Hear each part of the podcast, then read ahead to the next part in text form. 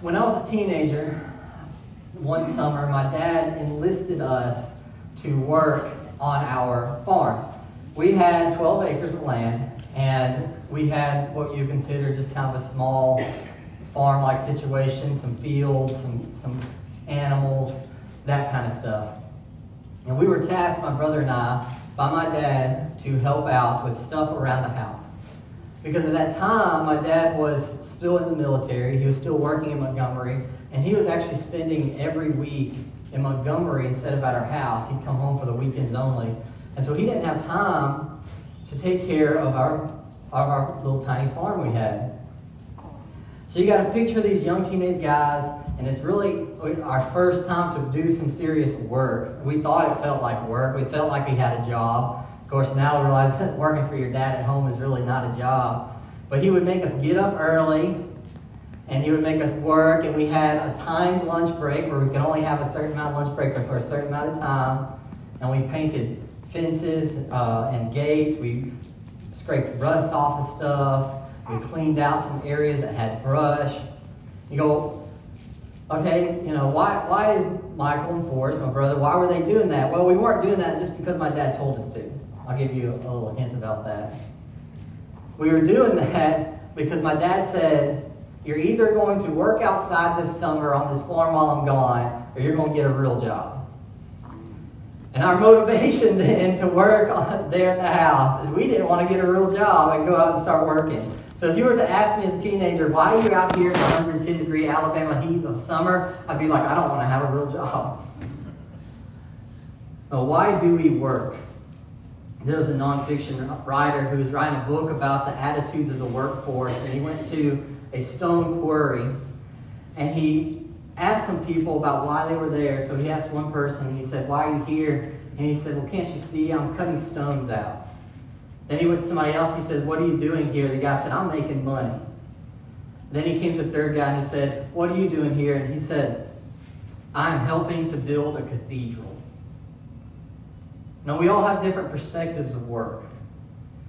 For some of us, it feels like a necessary evil because we have to do it in order to pay the bills. It might be that we have a success or an achievement that we want to succeed at, and we work to succeed that achievement. Maybe we want to satisfy our family's needs or satisfy what our family wants from us, or, or maybe we just want to have some more leisure in our lives, and we see work as a way to have more leisure in our lives. But the question is, why, why do we work? Is that all there is? Is it, do we just go to work to make money, to make some people happy, to get some sort of personal fulfillment? Or is there something else involved in work, a higher purpose in why we work? That's what Psalm 6, I mean, uh, sorry, Ephesians 6, verses 5 through 9 talks about to us.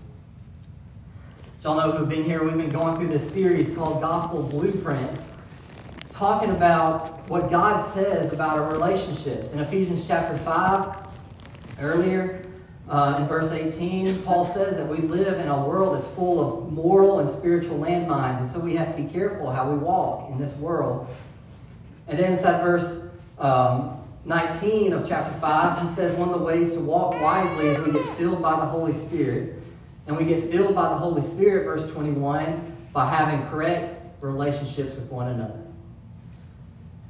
So Paul says, in order for us to be wise in this world and to be filled with the Holy Spirit and to be Christians who are living a proper life in a world that has so many landmines we can step on, one of those things we need to make sure we do is we have proper relationships with one another. And so then he starts in chapter 5, verse 22, to give three sets of relationships the husband and the wife, the parents and their children, and the boss and their workers to talk about and show God's design for those relationships. And what Paul will ultimately show is that relationships are not just about personal feelings or fulfillment or companionship. God designed relationships with a gospel blueprint. Every relationship should reflect the gospel in what we're doing. And today we're going to look at this last one in this series in Ephesians 6 verses 5 through 9, the relationship between the boss and their workers. I think for, of all these relationships, these three sets, this one probably is the broadest. And in reality, affects all of us. William Shakespeare had a poem that he began, a very famous poem that he began like this All the world's a stage, and all the men and women merely players. They have their exits and they have their entrances, and one, one man in many times plays many parts. Shakespeare says that all of us have a stage that we're on. And it's not a stage in the, in the sense that we're acting or playing a part and we're being fake in front of people and who we really are is not who we present to people. That's not what he means by stage. He says we have a stage in the fact that we have an audience. No matter who we are, whether we're a, a student, whether we're a, in college, whether we're volunteering at an organization, in our neighborhood, at a workplace, we're on a stage and people are watching us. They're watching to see what we do, they're watching to see who we are.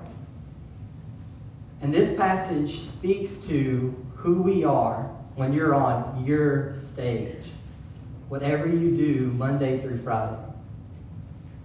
And so let's read the first part of this, which is going to be verses 5 through 8. It says, Slaves, be obedient to those who are your masters according to the flesh, with fear and trembling, in the sincerity of your heart as to Christ.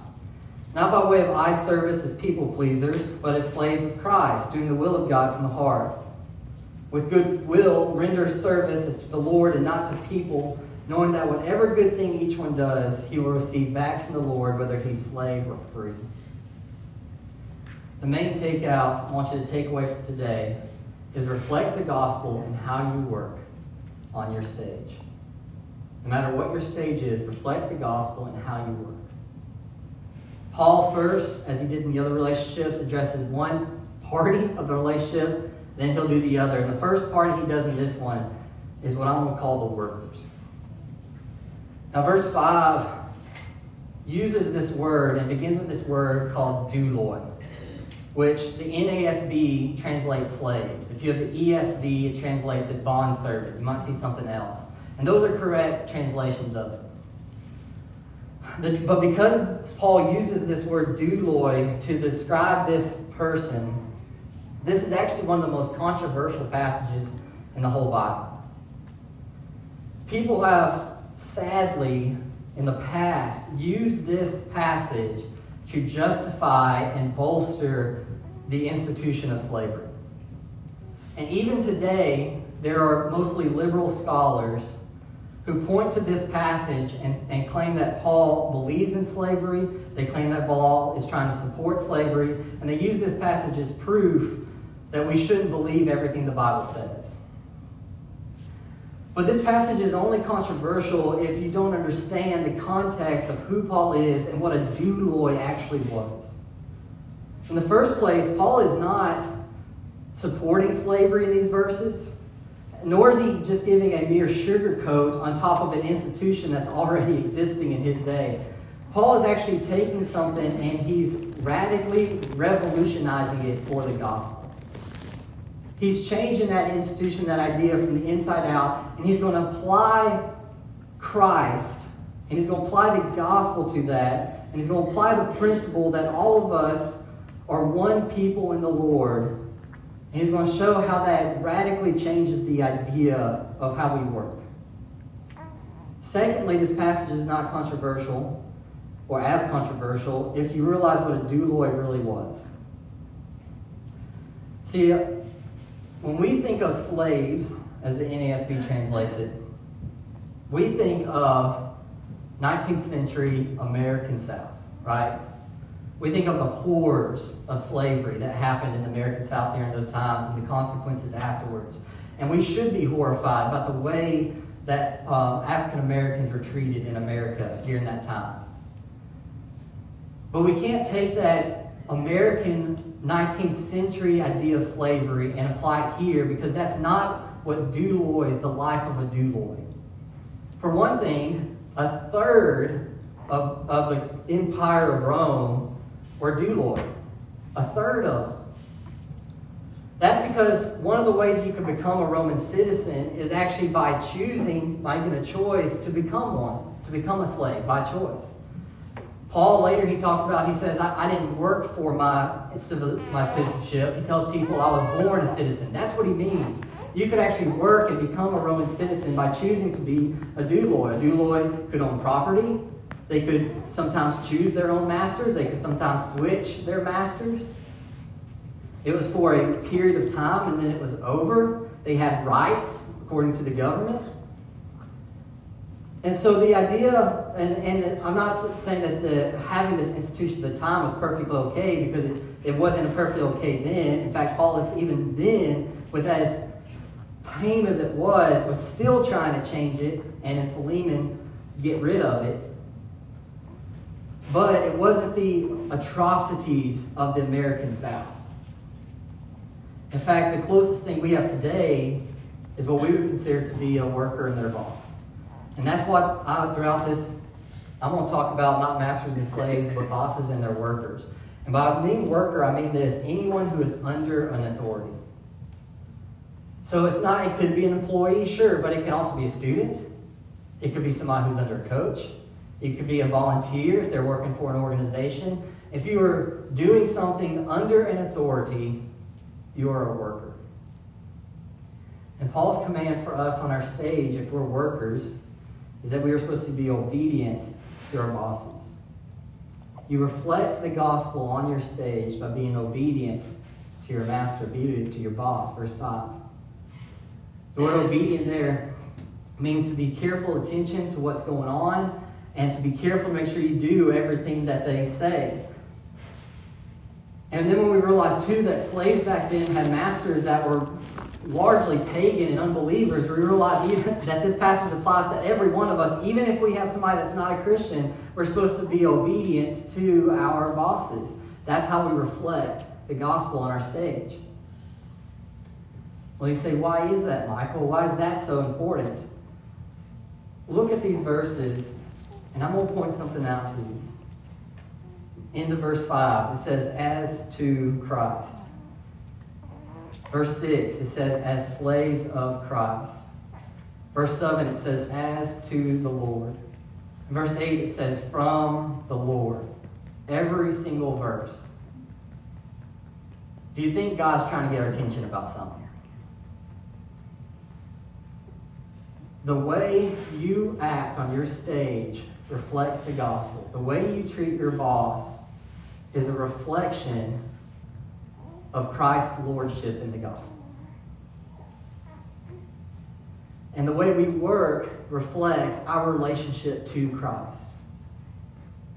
He says that as we work, what we're supposed to do is not supposed to work as if our bosses are telling us something. He says we're supposed to work as if Jesus is our ultimate Lord and that Jesus is our ultimate boss. Everything we do and everything we're supposed to try to work like is try to act like Jesus is the one that's watching over us. Jesus is the one giving us the word, not the one who's over us in authority. And that should radically change the way we do work.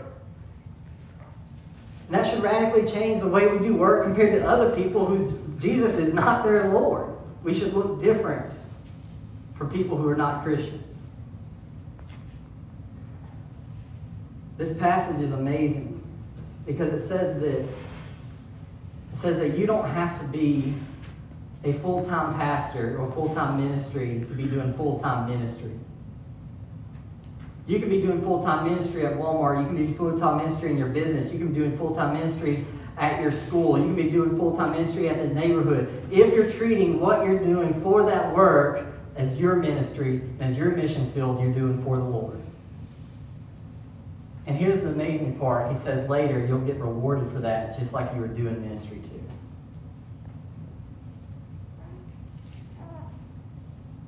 Paul put it a different way in other passages. He says uh, inside 1 Corinthians chapter 10, verse 31, Therefore, whether you eat or drink, whatever you do, do it all for the glory of God. And in Titus, he'll say this Urge slaves to be subject to their own masters in everything, to be pleasing, not argumentative, not stealing, but showing all good faith, so they will adorn the doctrine of God our Savior in every respect.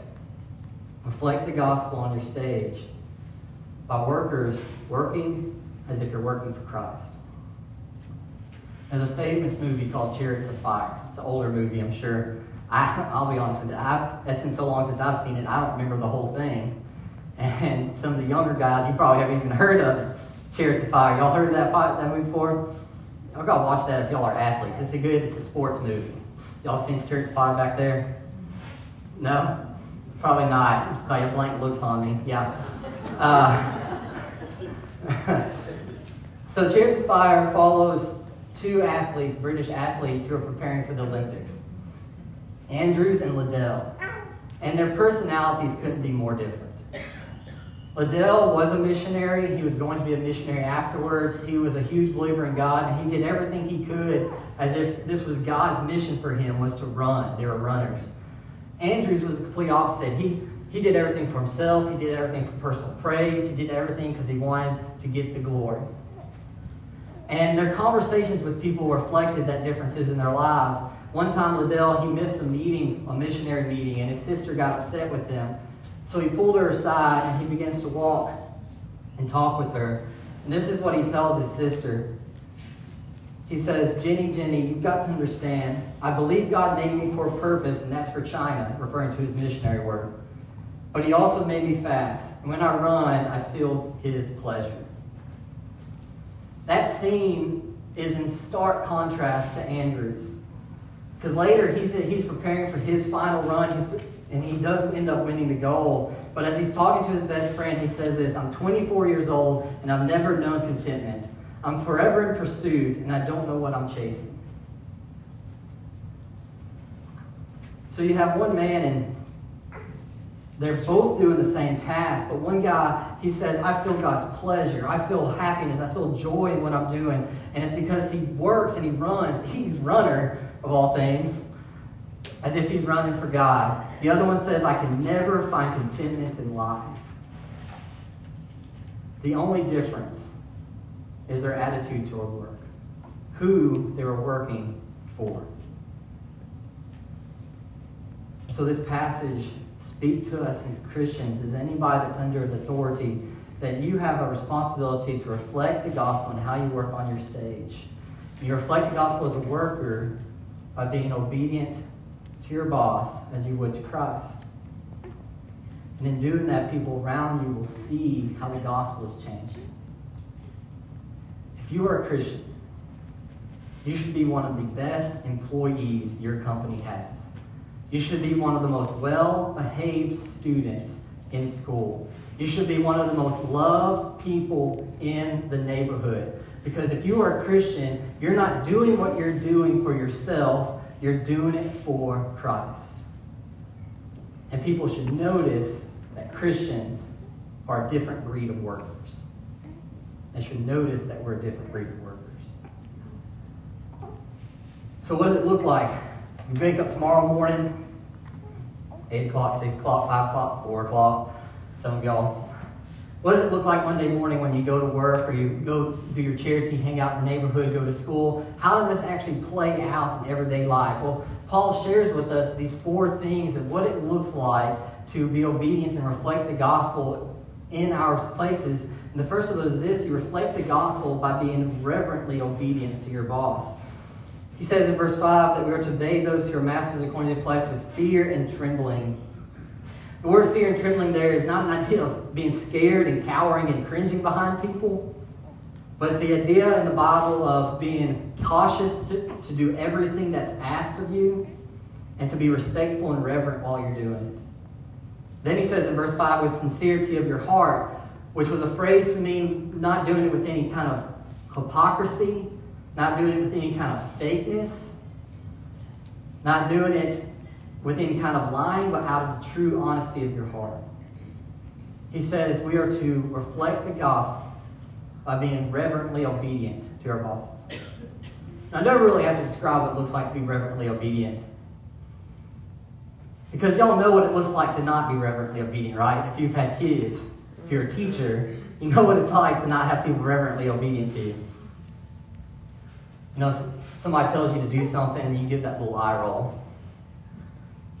And you walk off, maybe drag your feet, maybe I mean, grab your thing that you need, um, not use that.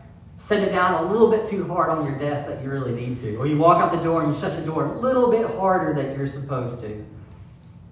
You make it clear you're not telling the boss that you're not happy about doing what they're telling you, but you are passively aggressively showing that you're not content with what they just told you to do. We've all obeyed like that. We probably all obeyed our parents like that. And we might have been like that in our work too. But is that the way you obey Christ? Man, I hope not. I hope that's not the way you obey Christ too. So we reflect the gospel by being reverently obedient to our bosses so they can the people around us can see the gospel, and what it means to have Jesus as our Lord. Secondly, you can reflect the gospel by making sure you do it as from the heart. It says in verse 6, not by way of eye service as people pleasers. Eye service was the phrase that Paul used to mean doing stuff only because the boss is watching. Man pleasers, doing stuff only to make somebody happy. But when the boss isn't around, when the teacher's not looking, when the coach is not looking, when that, when that leader is not paying attention to you, you're not the same person when they're away as you are when they're there. And we all know people like that. You know, when the boss is gone, they're saying, gosh, that person is so smart, they can't do their job, I can't stand working here. They're kind of leaning against the wall, not really doing anything while everybody else is getting on with their stuff. And then suddenly the boss walks through the door and they're like, Yes, sir. Yes. Oh, yeah. Oh, you look so great today, sir. I love your shoes. You know, suddenly they're, they're like, they act like they're the best employees, the most hardworking employees, that they love the boss and everything about them. We've seen, have y'all seen people do that before? I know I have. He says we reflect the gospel by not doing stuff for eye service, not doing it just when the teacher or the boss is working, but doing it from the heart. Doing it just because the Lord is our boss, not the, the person who's over us immediately. Working as if it's for our heart. He says we should do it third with goodwill, rendering the service in verse 7. That word goodwill meant to have enthusiasm, to wish people well, to have a positive attitude about stuff. He said we should work with a positive attitude and enthusiasm, no matter what we're doing, even if it's terrible.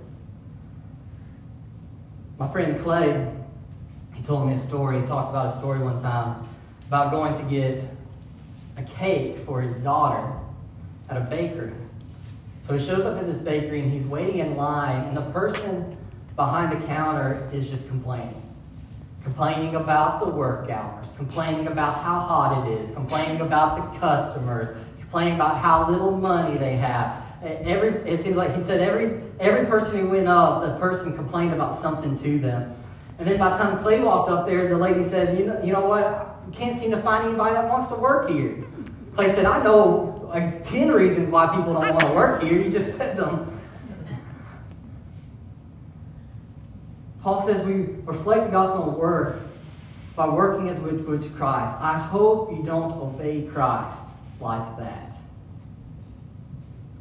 I hope when you work for Christ, that's not your attitude toward Christ. And when we do our on our stage, we're doing what we're doing, that shouldn't be our attitude either. So he says we're supposed to have reverent obedience, we're supposed to be working from the heart, we're supposed to be having goodwill and enthusiasm. Finally says we're supposed to be working as if we know that God's going to give us a reward. In verse 8, says, knowing that whatever good thing each one does, he will receive back from the Lord, whether he's slave or whether he's free.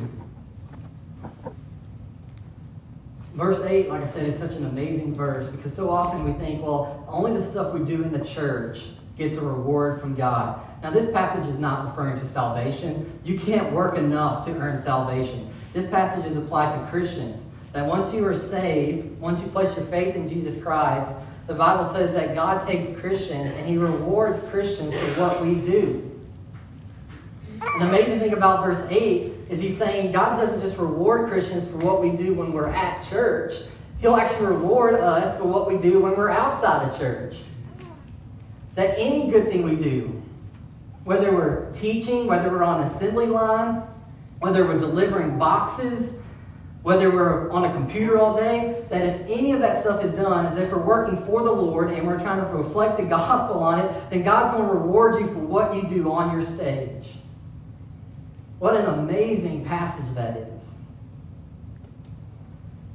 He says it this way in another passage. It says, For we must all appear before the judgment seat of Christ, so that each one may receive compensation for his deeds done through the body in accordance with what he's done, whether good or bad. We should be working as if we are not just working to get a paycheck to pay the bills. We're not just working in order to make our wife or our family happy with us and what we're doing. Or we're not just working so we can have some leisurely time on the lake. We should be working in such a way that people can see that we know that God is our ultimate boss and God is going to reward us if we're serving and working the right way. So Paul says, reflect the gospel on your stage. Workers, obey your bosses as if you're doing it all for Christ. Now in verse 9, Paul switches and goes to the next person on the list, the other side of the relationship and that's to the bosses. And so we read verse 9. The masters do the same thing to them and give up threatening, knowing that both their master and yours is in heaven, and there's no partiality with you. In other words, bosses treat your workers as the way Christ treats you. Bosses treat your workers as Christ treats you. I like verse 9 because it's almost like you could hear the bosses in the room when it was first read go, yeah, yeah, as, as, these verses are read, like, yeah, don't do it for eye service. Yeah, work from the heart. Have enthusiasm. I'm loving. You tell them, Paul. You tell those workers how they're supposed to be doing stuff. And then just because they can get excited, like, I've only got one verse, so this is sweet. My, my task is simple. Paul hits them with verse 9, and he says, do the same thing to them. In other words, everything just listed in 5 through 8 to workers applies completely with bosses too. Bosses are to serve their workers as Christ of the church. Bosses are to be reverent and honor their workers. Bosses are to do stuff not for eye service, but supposed to be working from the heart. Bosses are supposed to be rendering enthusiasm and a positive attitude. Bosses are supposed to be working as if they know Jesus is going to reward them. Bosses are supposed to be working as if they're also working for Christ, knowing that they're not the end all be all, that they have a greater Lord. That even if you're a CEO of a Fortune 500 company, you're still not the top dog. And before bosses can say anything to their employees or to their workers or to the students, they got to ask themselves, Am I doing the same thing? Bosses, he says, do the same thing to them. And then he goes on for bosses, and he says, Give up threatening too. The word giving up literally meant to release your grasp off something, to loosen your grip. So he says, loosen your grip from threatening them. And Paul's not saying that you can't have reviews and evaluations. Paul's not saying that you can't rebuke a employee who's not working like they're supposed to. He's not saying that you can't manage your team by hiring certain people and firing certain people. No, what he's saying, he says, loosen your grip on unchristlike, graceless threatening. Because that's not the way Christ treats us. Does Christ discipline Christians? Yes, God disciplines Christians. But does God discipline us in a way that's, that's harsh, that's unloving, that is unjustified? No. And in fact, if we turn to God and repent and ask for forgiveness, God pours out His grace upon us. We might still be disciplined in some way, but He also lovingly forgives us. So He says, we'll release this grasp of this unchristlike abusive, threatening, humiliating, debilitating, threatening on people. Because that's not the way Christ treats us. Why is all this so important? Well, he reminds them in verse 9 that both their masters and yours is in heaven. There's no partiality with them. So you have verse 8 where he says, everybody's going to be rewarded what they do, whether whether slave or free. In other words, whether you're, you know, the janitor, whether you're CEO, everybody gets rewarded. And he reminds bosses in verse 9 not only does everybody get rewarded, but God doesn't show partiality in how he rewards people. We as humans place value on positions and education levels. No, I have a PhD. We place value on that education level. We place value on the guy who's on the top of the building running the company over the delivery driver driving the buses. We place value on positions and titles and achievements. But God says, even though those things might have value, one day God judges all people. And the most important thing to God is not what your title was, it's not how many trophies you won, It wasn't what kind of achievements you made or how much money you made. It wasn't which office you got upgraded to. The most important thing to God was what did you do with Jesus? Did you accept him by faith? And did you work for him on your stage? Did you reflect the gospel in whatever you were doing? And he says God doesn't weigh the boss as more important than the part time worker. And bosses need to remember that. That we all serve the same Lord equally, we all get rewarded equally. I think, as I've mentioned several times, the teacher is a phenomenal example of how this passage speaks about reflecting the gospel on our stage and how this passage can work out beautifully for us. My family is a family of teachers. My great grandmother was a teacher. My father's mother, my grandmother, was a teacher. Both my parents were teachers. Ashley was a teacher. I mean, I am a teacher's kid through and through. I lived my whole life seeing the world of education. And from that, I've seen teachers who teach three year olds all the way up to adult GED classes, every spectrum. Special, special education down all the, all the way to advanced education. I've seen every spectrum of teacher that can teach every possible example of something in my family. And the amazing thing about teachers with this example is a public school teacher, they can't stand up and just present the gospel to class without getting sued or fired. And a lot of everybody else, most other occupations, you can you can talk to your employees however much you want about what Jesus did for you on the cross, that he died on the cross for your sins, the baby rose from the grave, so you can place your faith in him and be saved. Most other jobs you can do that. You can't do that as a teacher without getting into legal trouble. But with this passage, you can still reflect the gospel on your stage. Now, you can reflect the gospel by, as he says in verse 5, being respectful to your students. Yeah, are your students under your authority? Yes. If they do something bad, should they get punished? Yes. But don't but we should also be speaking to students like they're people, like God and Christ died for them on the cross, like they're worthy of honor and respect because of who they are as image bearers, image bearers of God. We can act on your stage as a teacher by not doing stuff for eye service, but from the heart. You know, the teacher who has like three good lessons and they wait until the principal is there to teach those good lessons and get their review. Teachers do that. Not the bad, not all teachers do, but there's bad teachers out there. And having the good, having a few good lessons and waiting until the boss is watching, that's not how you work from the heart teaching with enthusiasm and a positive attitude. You know, not, not going around complaining about the students complaining about the parents constantly, complaining about the principal constantly, but being excited. And it's hard as a teacher to be excited all the time. Ashley, when she did it, she would, I would know, I would know any day if she was going to come home angry or uh, happy. I mean, it's hard being a teacher sometimes, but we should still do your work with enthusiasm because you're doing it for Christ. Working as if you know you're going to receive a reward from the Lord for what you've done. And here's why. Because you don't know who's in your classroom watching you on your stage. There could be a kid in there who's had a terrible ex- experience with the Christian and with the church. And they're totally turned off from Christ because of that. And the simple way that you work and the way you reflect how your relationship with Christ impacts your relationship with people at work can be that spark that changes that kid's mind. It makes them realize maybe I don't need to be so anti Christ like I thought I should be.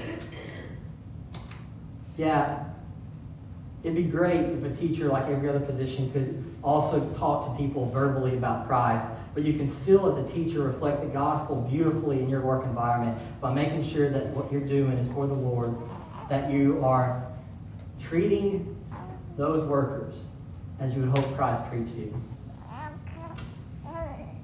So, what does that mean in everyday life? We follow this example. You know, we we be careful about the way if you're in a position of authority, whether you're a boss or a teacher or principal, whether or maybe you're a captain on a team. or a leader in some club or charity organization, you be careful about how you talk about people behind their backs, in front of them. Reverently, show respect for them.